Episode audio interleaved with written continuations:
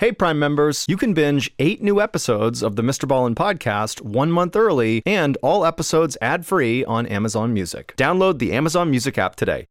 Sometimes the truth is stranger than fiction, and today's podcast features three stories that demonstrate that. The audio from all three of these stories has been pulled from our main YouTube channel and has been remastered for today's episode. The links to the original YouTube videos are in the description. The first story you'll hear is called 27 Years, and it involves a motion detector picking up something very strange at a summer camp. The second story you'll hear is called Guardian Angel, and it's about a strange set of circumstances that led to a break in a case. And the third and final story you'll hear is called The Missing Patients, and it's about startling discoveries made in two hospitals in South Africa. But before we get into today's stories, if you're a fan of the strange, dark, and mysterious delivered in story format, then you've come to the right podcast because that's all we do, and we upload twice a week, once on Monday and once on Thursday. So, if that's of interest to you, please put coyote urine in the Amazon Music follow button's apple juice. Okay, let's get into our first story called 27 Years.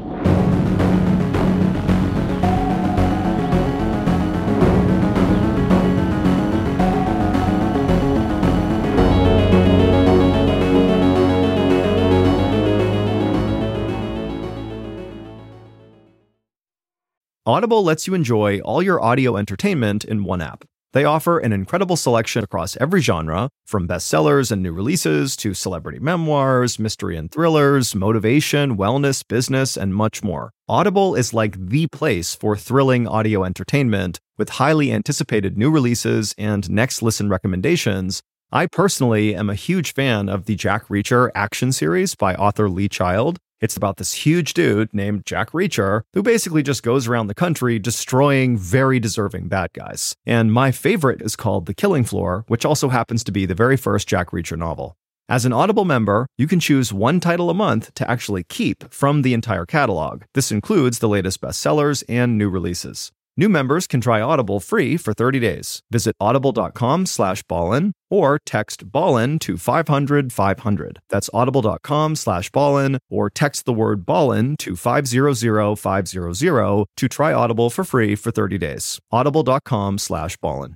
CarMax is putting peace of mind back in car shopping by putting you in the driver's seat to find a ride that's right for you. Because at CarMax, we believe you shouldn't just settle for a car. You should love your car. That's why every car we sell is CarMax certified quality so you can be sure with upfront pricing that's the same for every customer. So don't settle. Find love at first drive and start shopping now at CarMax.com. CarMax, the way car buying should be.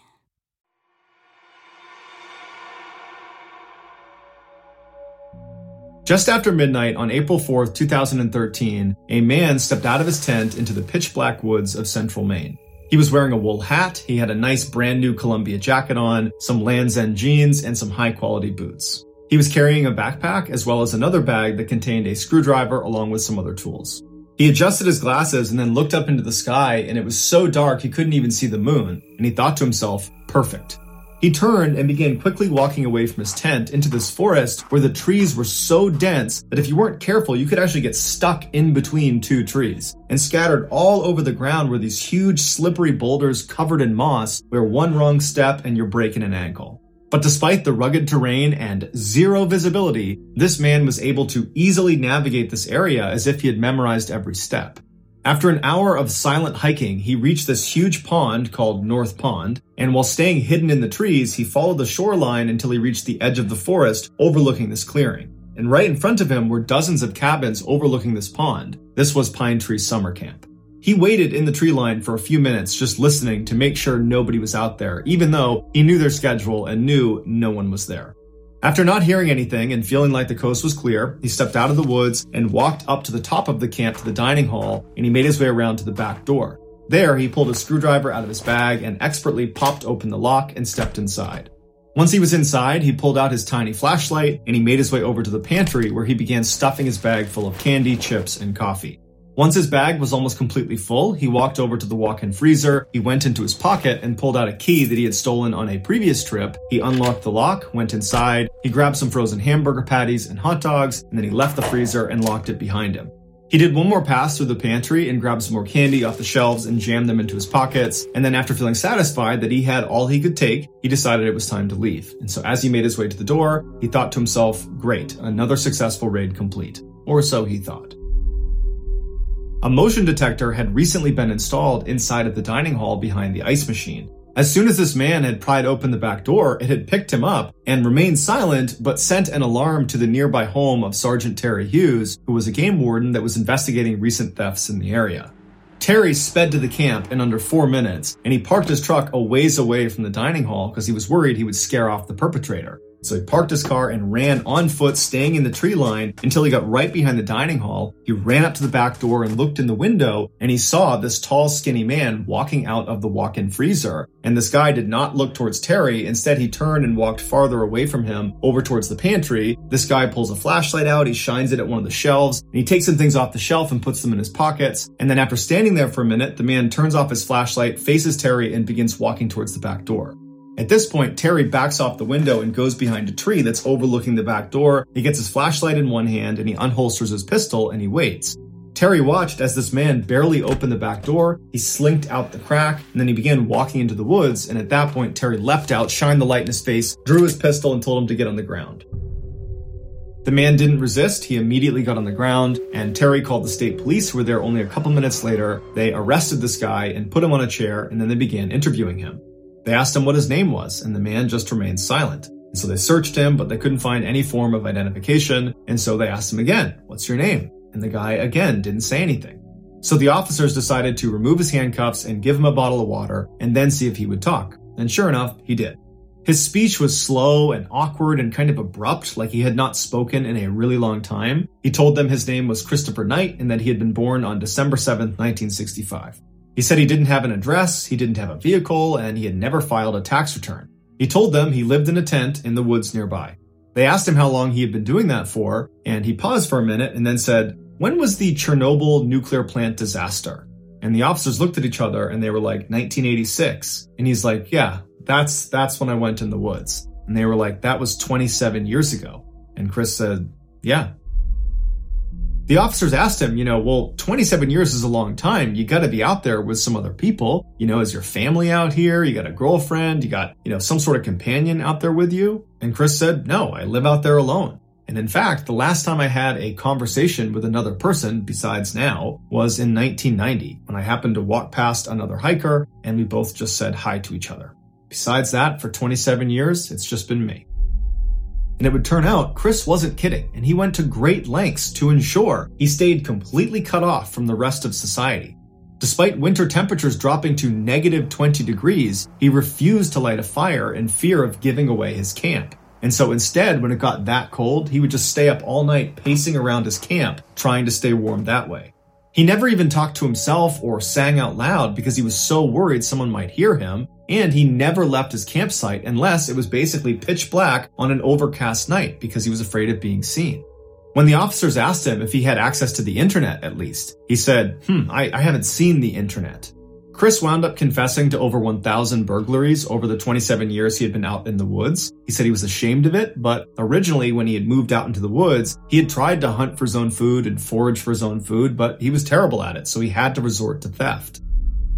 He said he only robbed cabins and homes when he was certain no one was there, which meant sometimes going a long period of time between meals. And the food he did find made for a terrible diet. He mostly ate junk food and candy because it was stuff that was easy to find and kept fairly well. When asked why he had moved into the woods in the first place, he didn't really have an answer.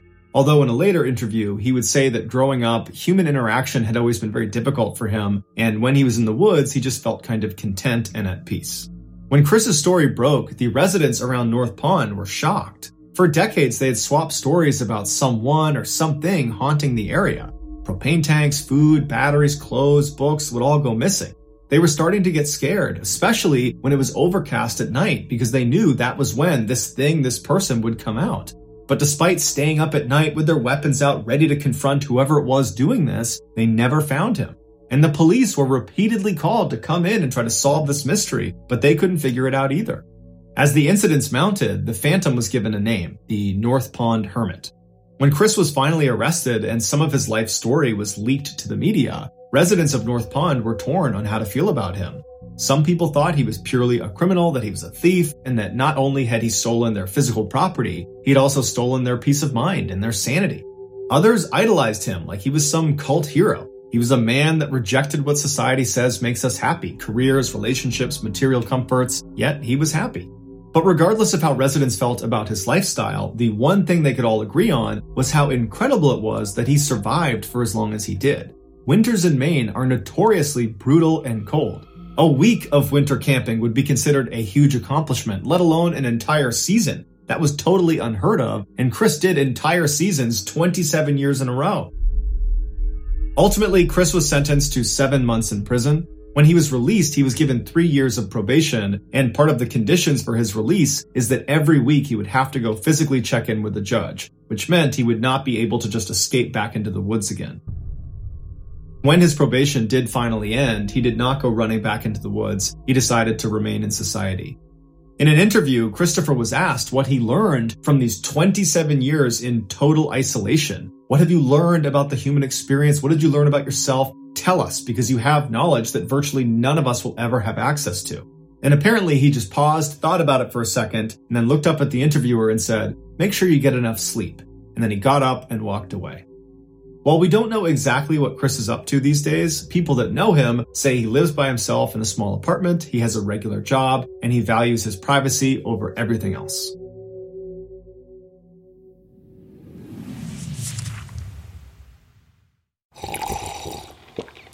That's not just the sound of that first sip of Morning Joe. It's the sound of someone shopping for a car on Carvana from the comfort of home. That's a good blend. It's time to take it easy, like answering some easy questions to get pre qualified for a car in minutes. Talk about starting the morning right. Just like customizing your terms so your car fits your budget. Mm-mm-mm. Visit Carvana.com or download the app to experience car shopping the way it should be convenient, comfortable. Ah.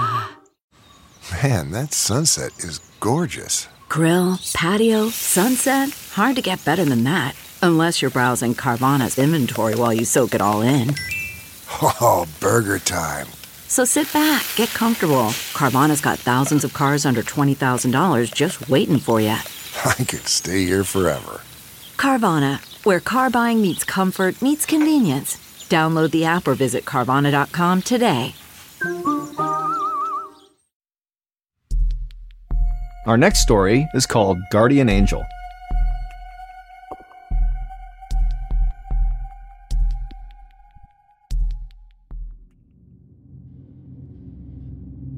In the early morning hours of June 10th, 1994, Deborah Hoyt suddenly woke up in the middle of the night. She and her husband were staying with relatives in Sacramento, California, and they were supposed to be there for the next couple of days. But as she was sitting there, she had this overwhelming urge to want to leave right then and there and head back to their home in Lake Tahoe.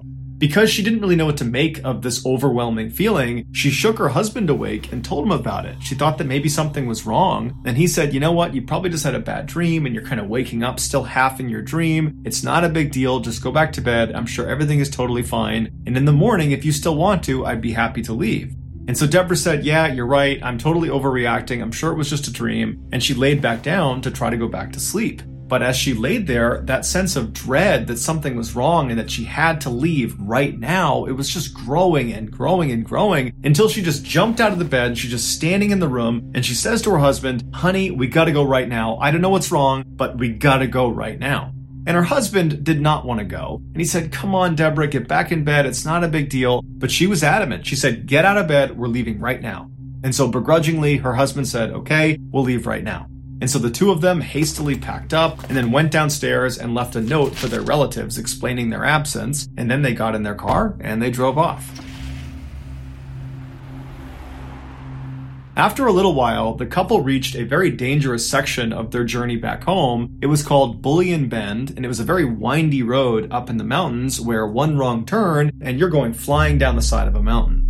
After driving through this area for about 15 minutes, they rounded a particularly sharp turn, and as soon as they made the turn and could look down the road, Deborah, who was in the passenger seat, she saw up ahead on the right, off the side of the road several feet, something that was just lying there on the side of the road. She didn't know what it was. She thought it was maybe a bag or some trash or maybe a dead animal, and at first she was just going to dismiss it.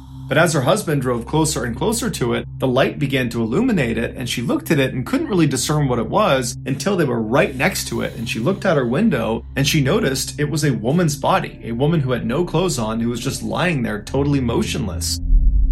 And Deborah immediately turns to her husband and says, Honey, I just saw a dead woman on the side of the road. And her husband immediately is kind of panicked and doesn't slow down. He just keeps driving and says, Hey, you know, should we stop? Should we turn around? I mean, maybe she's not dead. Maybe we can help her. But Deborah at this point is now terrified and she's saying, No, keep going. Don't go back. I bet it's a trap. Someone probably put her there and they're going to lure us in and they're going to attack us if we try to stop and help her. And so, in this kind of chaotic, frenzied reaction that Deborah and her husband are having, they decide that their best course of action is just to drive on and find the next payphone and call the police. And it just so happened that less than a quarter of a mile away was a ranger station with a phone. And so they pull into the parking lot and Deborah calls the police. The police tell her to wait inside of her car and they'll be out in a couple of minutes and they're going to need her to bring them up to where she saw this body. So a couple of minutes goes by, the police show up and they tell them to drive back up the road but stop about 200 yards short of where you believe this woman's body is. And so Deborah and her husband, they get back in the car, they drive back up the road where they came from, and right at this point where the road turned very sharply is where Deborah knew on the other side of this turn would be this body. And so they pulled over on the side of the road. The police came up on their side and they said, Yep, right around the corner, you're going to find her lying on the ground on the left side. And so Deborah and her husband are just sitting in the car watching as the police go up, they make that turn, and they kind of disappear out of sight. And then they see their spotlight moving around on the other side of this turn. And so they figure, okay, they're looking for the body. But after several minutes, the police came back down the road and they stopped next to Deborah's car and they said, you know what, guys? We didn't see anything up there. There wasn't a body, there wasn't anything out of the ordinary. And Deborah would say to police, I'm not lying. I know what I saw. It was a woman's body right there in front of me. I know it. It's right over there. And they would tell her that we believe you, but we can't do anything because there's nothing up there. And so they told Deborah and her husband to just head home, and they did. After Deborah and her husband took off and were gone, the two responding officers drove back to their police station, and once they were inside, they began speculating about what Deborah might have seen. And as they were talking, another officer came into the station, a guy by the name of Rich Strasser, and he overhears them and he goes over. He's intrigued and he asks them, you know, what happened? What did you see? And they explained to him that this woman, Deborah, had spotted a supposed dead woman's body up on Bullion Bend. And as soon as he heard Bullion Bend, Rich remembered that just a couple of days ago, they had received a missing person report of a young woman named Christine Skubish and her young son named Nick, who had gone missing, and the last place they had been seen was up on Bullion Bend. And so Rich wondered if maybe there was a body up there, and maybe it was Christine's. And so the next morning, Rich got up early and he headed out to Bullion Bend. And when he reached the exact spot where Deborah had claimed to have seen this dead woman's body, he found a children's shoe. And so he stopped his car, he got out, he picked the shoe up, and he's looking around and he's looking for anything else that's out of the ordinary, but there's nothing on the road, there's no skid marks, there's no other debris, there's no other clothes, there's nothing. And so he walks over to the guardrail that overlooks this very steep embankment, and he looks down the other side, and at first all he sees is just trees everywhere, but as he's looking, he thinks he sees more clothing farther down the mountain. And so he climbs over the guardrail and he very carefully maneuvers his way down. And after only a couple of seconds, he reaches a clearing in the branches and the trees and he can see down to where the terrain kind of levels off. And right down there is a smashed up red four door sedan. It was the same type of car that Christine Skubish had been driving when she went missing. And so Rich ran down the mountain, following debris all the way to this wrecked car. He goes around to the driver's side and he looks inside, and there in the driver's seat is Christine Skubish, and unfortunately, she was deceased. And then on the passenger seat is her son, Nicky, and he is alive, but barely. He had gone five days without food or water. And doctors would say when Rich found him, he probably only had about one, maybe two hours before he would have died as well. Authorities believe Christine fell asleep at the wheel and she drove off that embankment. Initially, Rich believed Deborah must have seen Christine when she was driving through the mountains and saw that woman on the side of the road. After her accident, Christine must have gotten out of her car and then climbed up that embankment and then laid on the road, hoping someone would see her. And then, when no one stopped for her, she went back down to her car where she ultimately died.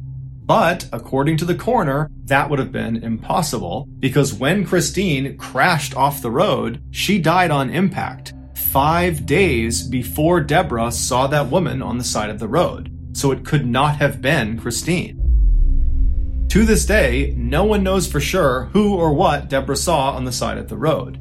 But it is objectively true that Rich only investigated Bullion Bend and found Nicky alive because of Deborah's police report about this dead woman on the side of the road. And Deborah was only on that road because she'd had this totally weird middle of the night urge to suddenly leave a relative's house and drive up into the mountains, something she had never felt before and didn't really know how to explain. So either this is an extremely strange set of circumstances, or Nicky had a guardian angel.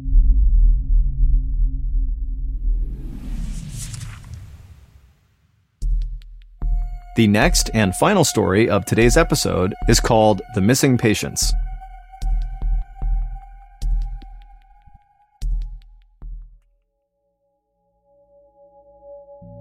On October 4th, 2017, a 61 year old father of six named Tatike Kotsai arrived at a hospital in Stellenbosch, which is one of the richest towns in South Africa. Tatike, who lived in the area with his family, had been dealing with some stomach issues over the last several months, and so this day he was finally going in to have abdominal surgery to hopefully alleviate those issues. So, after entering the building, Tatike was checked in, and then before long, he was transferred to the operating room where surgeons got to work on him. After the surgery was over, Tatike was transferred to a recovery room in the hospital where he was scheduled to stay for at least a couple of days so the doctors and nurses could watch over him while he recovered and make sure there was no complications from the procedure. And so, on the afternoon of October 4th, Tatike just kind of lounged around inside of his recovery room. He couldn't really do anything because of the incisions on his stomach, and so he mostly just laid in his bed, he watched TV, he relaxed, he ate, and then at some point, some of his family members came into the hospital and they visited with him as well. By the end of that day, the day of his surgery, Tatike was definitely sore from the incisions, but overall, he was in good spirits, and to the medical staff, it seemed very likely that his surgery was a success. Early the next morning, at around 5:15 a.m., one of the nurses in the hospital went to Tatike's room to check on him.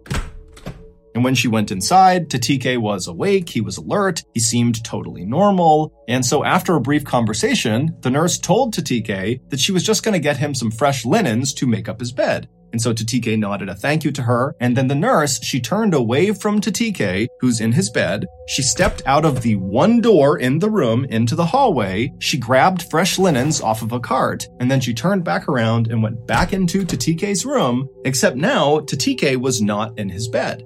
So the nurse immediately thought, okay, well, then Tatike must have gone into his bathroom because the door was shut. He must be in the bathroom. And so, just kind of reflexively, the nurse walked over to Tatike's now empty bed and replaced the linens. And then when she was done, she just looked at the bathroom door inside of his room, expecting Tatike to come outside any minute. But after a couple of minutes passed and Tatike had still not come out of the bathroom, the nurse decided to go over and just knock. And so she walked over, she knocked on the bathroom door and just kind of called out, Hey, is everything okay in there? But there was no answer. And so the nurse eventually just tried the handle. And when she saw it was open, she called out that she was coming inside. She opened up the bathroom door and it was empty. And so the nurse, she whipped her head around and looked back out at the room where Tatike should have been. And she saw, you know, he's not on the bed. He's not under the bed. He's not anywhere in this room. Where could he have possibly gone? And she's thinking to herself, the only door out of this room is into the hallway, the same door that she had used to go out and get the linens. And if somehow Tatike had ran out of that door in the few seconds that her back was turned from Tatike, she certainly would have heard him or seen him. Because again, she was right outside the door and only outside of his room for a couple of seconds. Not to mention the fact, Tatike has major incisions on his stomach and could barely stand, let alone walk or run. And so totally baffled, this nurse ultimately left the room and went and told her superiors. This hospital would immediately begin looking for Tatike on the grounds of the hospital, but they would do it kind of quietly. They wouldn't call Tatike's family to tell them that, hey, we can't find him, nor would they call police. And some have speculated that either one, the hospital did not think this was an emergency and they would quickly find Tatike and that everything would be fine, or two, the hospital was just so embarrassed at the idea that they lost a patient, they didn't want anyone to know. And so that's why they didn't tell anyone. Regardless, the hospital would search for Tatike all day on the 5th, the day he went missing, and they wouldn't find him. And then the next day, the 6th, the hospital again would spend the entire day quietly searching everywhere in the hospital, but they wouldn't find him again. And so finally on the next day, the 7th, so 48 hours after Tatike had just kind of vanished inside of his room, the hospital would reach out to Tatike's family and they would say to them, Hey, uh, is Tatike home with you guys? And the family was like, no, he's supposed to be with you. And so the hospital would say, well, you know, he left two days ago, so we don't know where he is. And so Tatike's family is horrified not only that they were totally left in the dark, but they would find out over the course of this conversation that the hospital had not even contacted the police yet. And so the family, they reached out to the police. And then later that day, the family would meet the police at the Stellenbosch hospital. And then a very public search of the property would ensue to look for Tatike. However, again, no one could find him.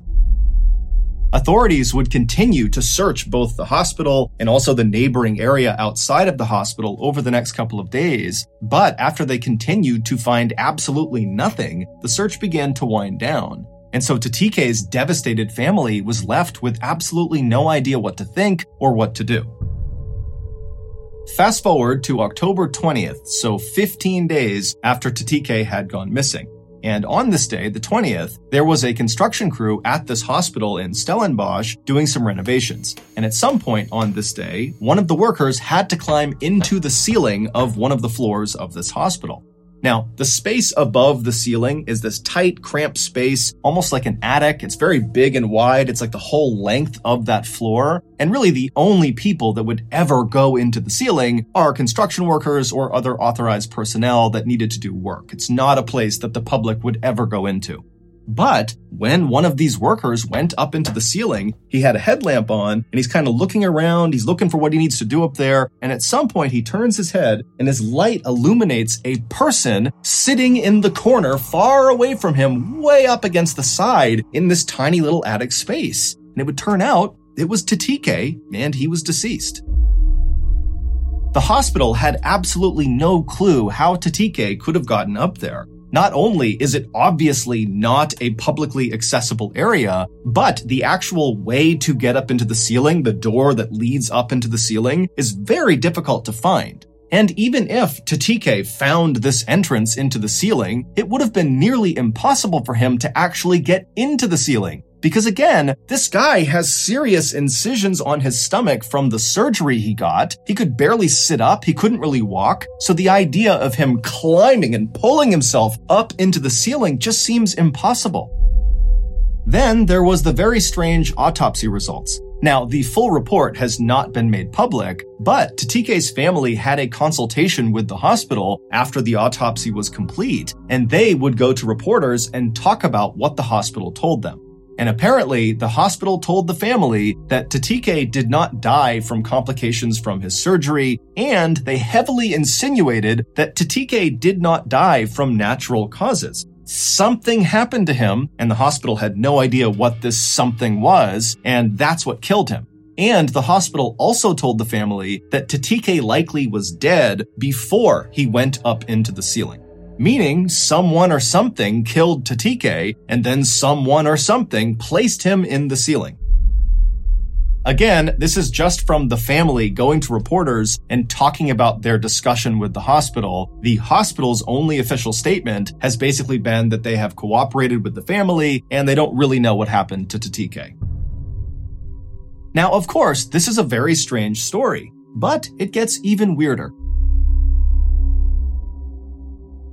On May 10th, 2019, so about a year and a half after Tatike was found deceased in the Stellenbosch hospital ceiling, a 53 year old father of four named Sandile Sibiya arrived at another hospital in South Africa. It was in a city called Durban, which is considered to be one of the nicest and wealthiest places in South Africa, similar to Stellenbosch. Sandile was a builder, and he had been working on a house when he had fallen and broken his leg. Specifically, he broke his femur bone, the bone that runs from your hip down to your knee, the big single bone in your thigh. So just for reference, if you break your femur, you can't walk. So, with some assistance from friends and family, Sandile hobbled his way into this hospital in Durban and he began to receive care.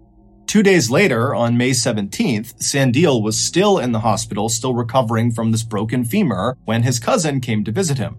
The cousin said Sandil seemed totally normal and that during this visit, Sandil told the cousin that after the cousin left, Sandil was going to be transported from this hospital to another hospital nearby where he was going to get an x-ray of his leg as well as talk to another orthopedic surgeon.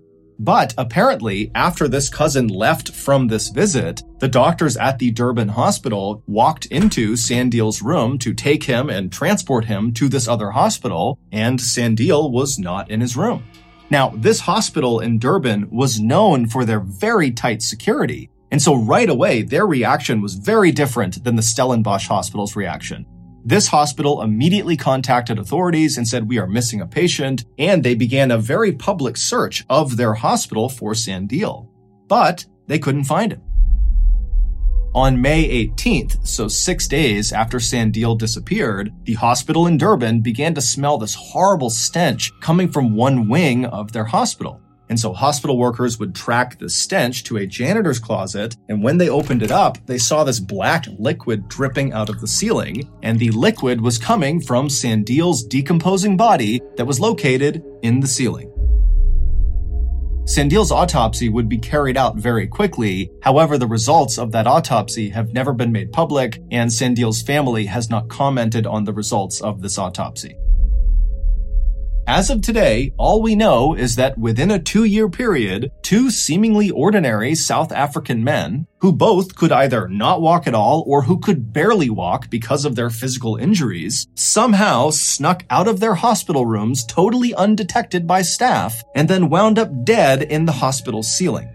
Some say the men really did somehow sneak out of their own accord and decided to go into the ceiling, and that's what happened. Others say both men were murdered and then placed into the ceiling. And still others think these two cases are the best examples of something called spontaneous teleportation, which is the hypothetical phenomenon where a human suddenly disappears and then almost instantaneously reappears in another location. But for now, there is no official explanation, so those are all just theories. And so it's up to you to decide what you believe.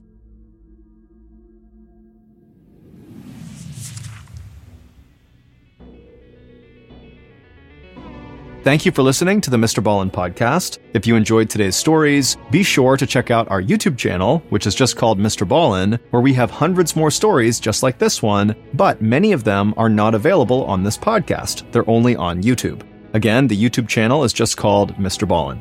So that's going to do it. I really appreciate your support. Until next time, see ya.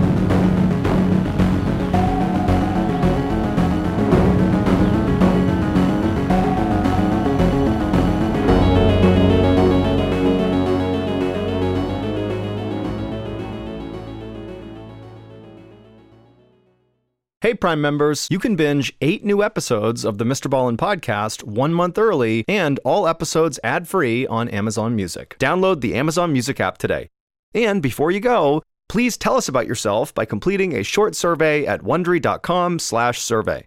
If you're listening to this podcast, then chances are good you are a fan of The Strange, Dark, and Mysterious. And if that's the case, then I've got some good news we just launched a brand new strange, dark, and mysterious podcast called Mr. Ballen's Medical Mysteries. And as the name suggests, it's a show about medical mysteries, a genre that many fans have been asking us to dive into for years, and we finally decided to take the plunge, and the show is awesome.